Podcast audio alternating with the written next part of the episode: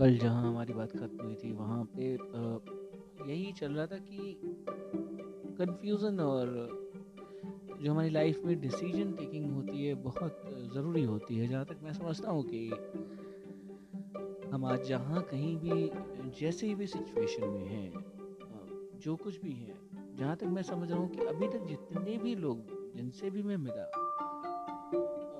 अगर गौर से गौर करूँ तो शायद क्या एक आध एक आध परसेंट कोई ऐसा होगा शख्स जो कि मुझे लगे कि ये पूरे तरीके से सेटिस्फाइड है? मतलब पूरे तरीके से ये, कहते हैं कि कंप्लीट है। उसको किसी चीज़ की ज़रूरत नहीं, कोई ऐसी जिज्ञासा नहीं, कोई ऐसा सपने नहीं देखे या फिर जो कर रहा है वो उसमें आज की की करने के बाद वो कल ख़त्म कर दिया और आने वाले कल के बारे में लेके उसको कोई खासा परेशान नहीं। तो ऐसे बहुत कम लोग शायद कभी मैंने मिले होंगे, मैं मतलब मुझे ठीक से याद भी नहीं आ रहा है कि मैंने किसी से शायद अभी तक मैं मिला हूँ। और सही मायने में असली जो मैंने जो वो कहे कि एसेंस जो इन लोगों से सीखा और जो समझा और वो यही है कि पास्ट कुछ नहीं था फ्यूचर कुछ नहीं है। जो है वो अभी का पल है, अभी का जो लम्हा है यही है। और इसी पे आके सारा सार खत्म हो जाता है इनका ओशो का भी मैं बार बार इसी बात का ज़िक्र करता हूँ। तो बहरहाल ये डिसीज़न की बात चल रही है कि डिसीज़न पे चाणक्य को भी मैं कोट करूँगा क्योंकि उन्होंने भी कहा है यही कि जो राजा अपने आ, मतलब जो राजा जो उनका किंगडम है उसके बारे में अगर फैसला लेने में काबिल नहीं है लायक नहीं है तो ऐसे राजा का वहाँ पे बैठना ठीक नहीं है, क्योंकि जिस राजा में ये क्षमता नहीं है कि वो एक डिसीज़न ले पाए अपने स्टेट के बारे में तो फिर वो उसका कोई काबिलियत का कोई मतलब वो नहीं है पैरामीटर नहीं है। इसी से उसको मापा जाता है कि ये एक अच्छा काबिल या नाकाबिल राजा है, जो कि दूसरों पे निर्भर करता है कि उसके फैसलों में दूसरों की अनुमति हो, दूसरों का एग्जिस्टेंस हो, और कहने का मतलब कि एक मिली जुली सरकार हो। तो इसीलिए आप देखिए, भारत की राजनीति में भी जो भी नेता रहे हैं, अगर उन्होंने अच्छे वो संकल्पवादी नेता हैं, जिन्होंने मतलब एक स्ट्रॉन्ग डिसीज़न लिया तो उनकी आप देखिए, इतिहास उन्होंने रचा है और उनको इतिहास में एक अलग जगह मिली है। लेकिन जिन लोगों ने भी फैसले लेने में बहुतों को साथ लिया और एक मतलब कहें कि स्ट्रॉन्ग डिसीज़न नहीं ले पाए तो उन लोग की छवि नहीं बन तो वैसे हमारे पर्सनल लाइफ में भी होता है। यहाँ मैं एक पर्सनल अपनी एक छोटा सा मैं उदाहरण देता हूँ। और उदाहरण ये कि देखिए कॉरपोरेट में देखिए आप जो भी काम चलते हैं, जो टीम वाइज काम होते हैं, इनमें आप देखिए जो कहें, हम लोग कहते हैं कि आज का ट्रेंड जो है, वो ये कहता है कि आप जीवन में अगर आगे बढ़ना चाहते हैं सक्सेस होना चाहते हैं तो अपना एक स्ट्रीम ही ऐसा चुनिए कि जिसमें आप लोगों से इंटरेक्ट हो पाए, ज़्यादा से ज़्यादा लोगों से मिलेंगे बहुत सारे लोगों से बातचीत करना सीखेंगे आप नए नए लैंग्वेजेस को लेके और नए नए शब्दों को लेके, जो हमारे यू नो डेली की लाइफ में जो हम रोज़ कुछ ना कुछ एक परिवर्तन देखते हैं। एक, आप इस पर एक और छोटा सा उदाहरण उदाहरण पे उदाहरण दे रहा हूँ कि आप एक जो मेट्रो में चलते हैं तो आप देखिए, एक टाइम पे ट्रेंड था कि जब सिर्फ़ वो किताबें पढ़ी जाती थी। ख्याल हो आपको तो आज से कुछ पाँच, चार, पाँच साल पहले। फिर उसके बाद एक ट्रेंड आया जब सभी गेम खेलना शुरू कर दिया सभी ने। और एक टाइम आया कि न्यूज़पेपर लेके जाते थे। और वही ट्रेंड फिर से वापस आ रहा है। इस समय फिर मैं देख रहा हूँ कि दिल्ली मेट्रो में न्यूज़पेपर लेके ज़्यादातर लोग जा रहे हैं। तो इस तरीके से मतलब एक दूसरे को देखा देखी बहुत ज़्यादा असर पड़ता है। ये एक समाज को परिवर्तित करता है। इस पे जिद्दू कृष्णमूर्ति जी ने भी एक अच्छी बात कही है कि हमारा जो डेवलपमेंट है सामाजिक, जैसे कि जो हम, जहाँ से हम बढ़े मतलब कि जिस जगह पे हमारा पालन पोषण हुआ, उस जगह का इम्पैक्ट हमारे, न सिर्फ़ तो शरीर पे, हमारे फिजिकली उठने, बैठने पे डिसिप्लिन पे नहीं, इन पे ही नहीं, हमारे कॉन्शियस सब कॉन्शियस पे भी जाता है, जिस वजह से हमारे विचार, हमारा ये कहें कि विश्वास, हमारी आस्था, ये सब क्रिएट होते हैं। हमारे एक कल्चर स्टार्ट होता है यहाँ से। तो ये एक डेवलपमेंट हमारा उस समाज से होता है। तो यहाँ पे एक बहुत बड़ी बात है समझने वाली कि हमें जिस तरीके से अपने जीवन को खुद को बनाना है, जैसा कि हमने सोचा है, जैसा कि हम एक टारगेट लेके चलते हैं अपनी लाइफ में तो बेहतर है कि हम वैसे ही मिलते जुलते लोगों के साथ या वैसे ही मिलते जुलते माहौल में रहें। तो जो जो चांसेस हैं आपको आगे ले जाने की वो बहुत ज़्यादा बढ़ बढ़ जाती हैं। इसीलिए देखिए आप किसी को अगर फ़िल्मों में काम करना है तो मुंबई फ़िल्म सिटी में जाना ही है उसे।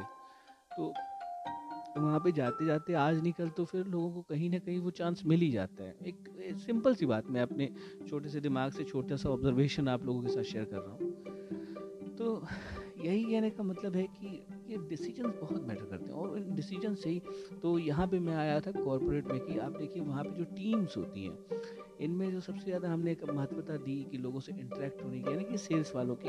आप देखिए जो सेल्स या फिर जो कि मतलब मेन इंटरेक्शन में जो टीम होती है, जो भी, चाहे वो कॉलिंग में हो, चाहे वो डायरेक्ट सेल्स में हो, कैसे भी हो उन लोगों की सैलरी सबसे कम होती है। उसके ऊपर जो उनके टी होते हैं, जो उनके मैनेजर्स होते हैं, उनकी धीरे धीरे करके ये सैलरी बढ़ती जाती है।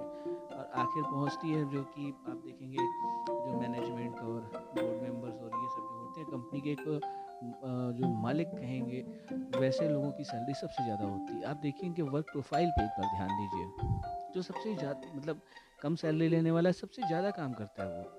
उसके ऊपर जो होता है वो थोड़ा, उससे थोड़ा कम काम करता है, लेकिन सैलरी थोड़ी ज़्यादा लेता है। तो आप अगर सैलरी से उस चीज़ को अगर मापेंगे तो आप देखेंगे कि जो सबसे ऊपर बैठा हुआ है, उसका काम क्या है? उसका काम है डिसीज़न लेना। अब आपको लगता होगा बहुत आसान है, लेकिन मैं आपसे पर्सनली एक चैलेंज देता हूँ। मतलब एक छोटा सा इस तरीके से कि आप लेके देखिए कि कोई एक बड़ा सा मुद्दा उठाइए अपनी लाइफ में किसी भी समाज का, और उसको एकदम ईमानदारी से, पारदर्शिता से दिल में रख के अब सोचिए कि आप किस पक्ष में फैसला लेंगे। दोनों पक्षों को बिल्कुल मेच्योरिटी से समझिए। देखिए अनमेच्योर इंसान होता है जो बिना समझे सोचे किसी पे ब्लेम कर देता है कि फलानी समाज की एक, जो सोसाइटी है वो ख़राब है या दूसरी ख़राब है। ऐसा नहीं, दोनों पक्षों को पूरी तरीके से समझिए। इसी को मेच्योरिटी कहते हैं। और यहीं पे आप तुलना करके अपने पूरे दिमाग से, जैसे कहते पहले के ज़माने में होता था कि हम चेस खेलते थे तो पहले देखा होगा आपने कई सारी फ़िल्मों में लोग अकेले ही बैठ के चेस खेलते थे। हम बचपन में अक्सर हमारे दिमाग में ये बातें आती, मेरे पे तो आती थी कि अगर हम दोनों तरफ़ हैं, मैं तो फिर जीतेगा कौन उसमें? क्योंकि बच्चों बच्चों का तो मासूम दिमाग होता है तो उस टाइम पे ये था कि बड़े आसानी से जो तो मज़ा क्या आएगा? लेकिन अब उस चीज़ को समझ में आया कि नहीं, दोनों ही तरफ़ से चैलेंजेस थे। तो उन चैलेंजेस से फाइट करके जो चैंपियन बन गया तो इस तरीके से वो अकेले में खेल के, क्योंकि एक बढ़िया से उनके अंदर स्किल्स जो है तो काफ़ी अच्छी आ जाती है। वही चीज़ है। अब यहाँ पे जो जो चैलेंजेस और ये जो लाइफ के पढ़ते हैं, इसके बाद धीरे धीरे करके इंसान के अंदर वो डेवलपमेंट बढ़ता है, वो चीज़ों की बारे में सोचना, समझना। तो यहाँ पे आप रह के उस डिसीज़न को देख के लीजिए। आपको समझ में आ जाएगा कि आप कितने स्ट्रांग हैं डिसीज़न लेने में।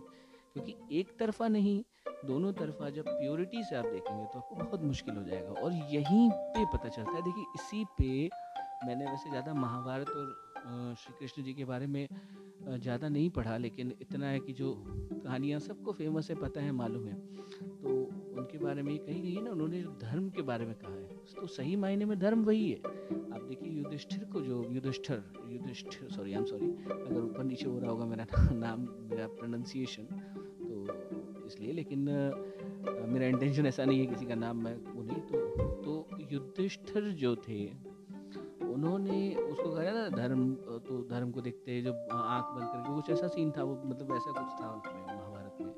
तो जो सच धर्म था तो वो उसी उसी धर्म की बात कर रहे थे।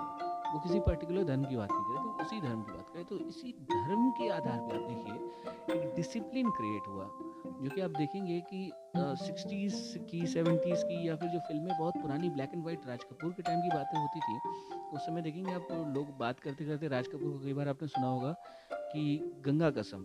अब आप आज के मॉडर्न युग में आप किसी के मुँह से उम्मीद कर सकते हैं कि कोई बोलेगा गंगा कसम, कि मैं गंगा की कसम खा रहा हूँ। तो वो कोई ऐसा होगा जो पहाड़ से होगा या फिर जो मतलब उस तरफ़ से होगा तो शायद बोल सके कि मैं गंगा कसम खा रहा हूँ, लेकिन कोई ऐसे यूँ शहरों के लोग तो नहीं बोलते ना।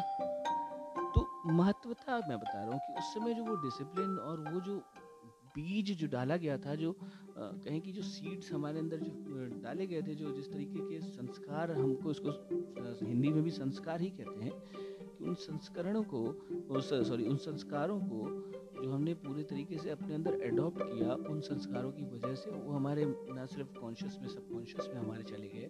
तो इस तरीके से हमारा जो एक, जो हमारा निर्माण हुआ जो हमारा जिस पे इंजीनियरिंग हुई उसी के आधार पे हुई हमारी मेंटलिटी हमारी सोच विचार वही सब उसी से ही फिर क्रिएट क्योंकि देखिए ना आ, हम आ, एक सामान्य आदमी की अगर बात करें तो जो कि सामान्य मतलब आप समझ रहे होंगे मैं किसी को छोटा बड़ा नहीं कह रहा हूँ तो आप अपने ऊपर भी ले सकते हैं हम अप, मैं भी अपने ऊपर लेता ही हूँ। तो मैं उसी की बात कर रहा हूँ कि अगर एक सामान्य आदमी के लिए कही जाए तो वो अगर उसको कहें कि जो विचार है हमारे सोच ये आखिर आ कहाँ से रही है? तो यहाँ पे बड़ा कंट्रोवर्सी आप देखिए बड़ी बड़ी बड़ा भेद है अलग अलग किस्म का क्योंकि आप सोच तो सकते हैं, लेकिन ये सोच आती कहाँ से एक्चुअली तो ये बड़ा भेद है। यहाँ पे मेरे एक अच्छे मित्र हैं, जो कि इस्कॉन से हैं। इस्कॉन आप जानते हैं श्री कृष्ण जी के। तो उससे हैं, उस मतलब पंथ से हैं। तो उनके साथ मेरी अक्सर इस बात को लेकर डिबेट होती रहती है। मैं उनको कभी छोटा या बड़ा या उनको गलत या सही कभी नहीं कहता। वो इसलिए कि जहाँ हमारा मतभेद होता है, मैं कोशिश करता हूँ कि उस चीज़ को उस चीज़ से बात करके सॉर्ट आउट कर दो। ठीक है, उनकी बात मुझे समझ में आई तो ठीक है, अगर नहीं समझ में आई तो मैं उनको ये नहीं कहता कि भाई तुम गलत हो, वो तुम्हारी मर्ज़ी है, तुम्हारी नज़रों में शायद मैं गलत हूँ, मेरी नज़रों में कहीं ना कहीं तुम हो सकता है, लेकिन विचारों के भेद हैं तो हम दोनों को कैसे हम ये मैं ये कहूँ कि नहीं, मैं ही सही हूँ। तो ये तो फिर भविष्य के ऊपर निर्भर करता है। जो तीसरा है, उसको, उसके देखने के ऊपर ये निर्भर करता है कि कौन सही है, कौन गलत है। तो खैर, यहाँ गलत और सही की बात ही नहीं हो रही और यहाँ बात एकदम फैक्ट इस बात की हो रही है कि सही क्या है और सच में सही क्या है और गलत क्या है। तो वो जो मेरे मित्र हैं, उनके साथ इस तरीके से हमेशा मेरी बातें चलती रहती हैं धर्म, अधर्म को लेके। तो सही मायने में धर्म वही है। उसी धर्म की बात की जा रही थी जो कि धर्म के नाम कहने का मतलब एक डिसिप्लिन बनाया गया, एक जीवन जीने की कला बनाई गई कि जिसके आधार पे एक समृद्ध समाज कहें कि एक बढ़िया जो है तो सोसाइटी बनेगी, जिसके ऊपर नींव रखी है। तो एक ऐसे डिसिप्लिन की उस समय शुरुआत हुई थी। अब जिसने फिर धीरे धीरे करके इस तरीके से समाज बदलती गई, लोग बदलते गए, लोगों की विचारधाराएँ चेंज होती गई और कितने तो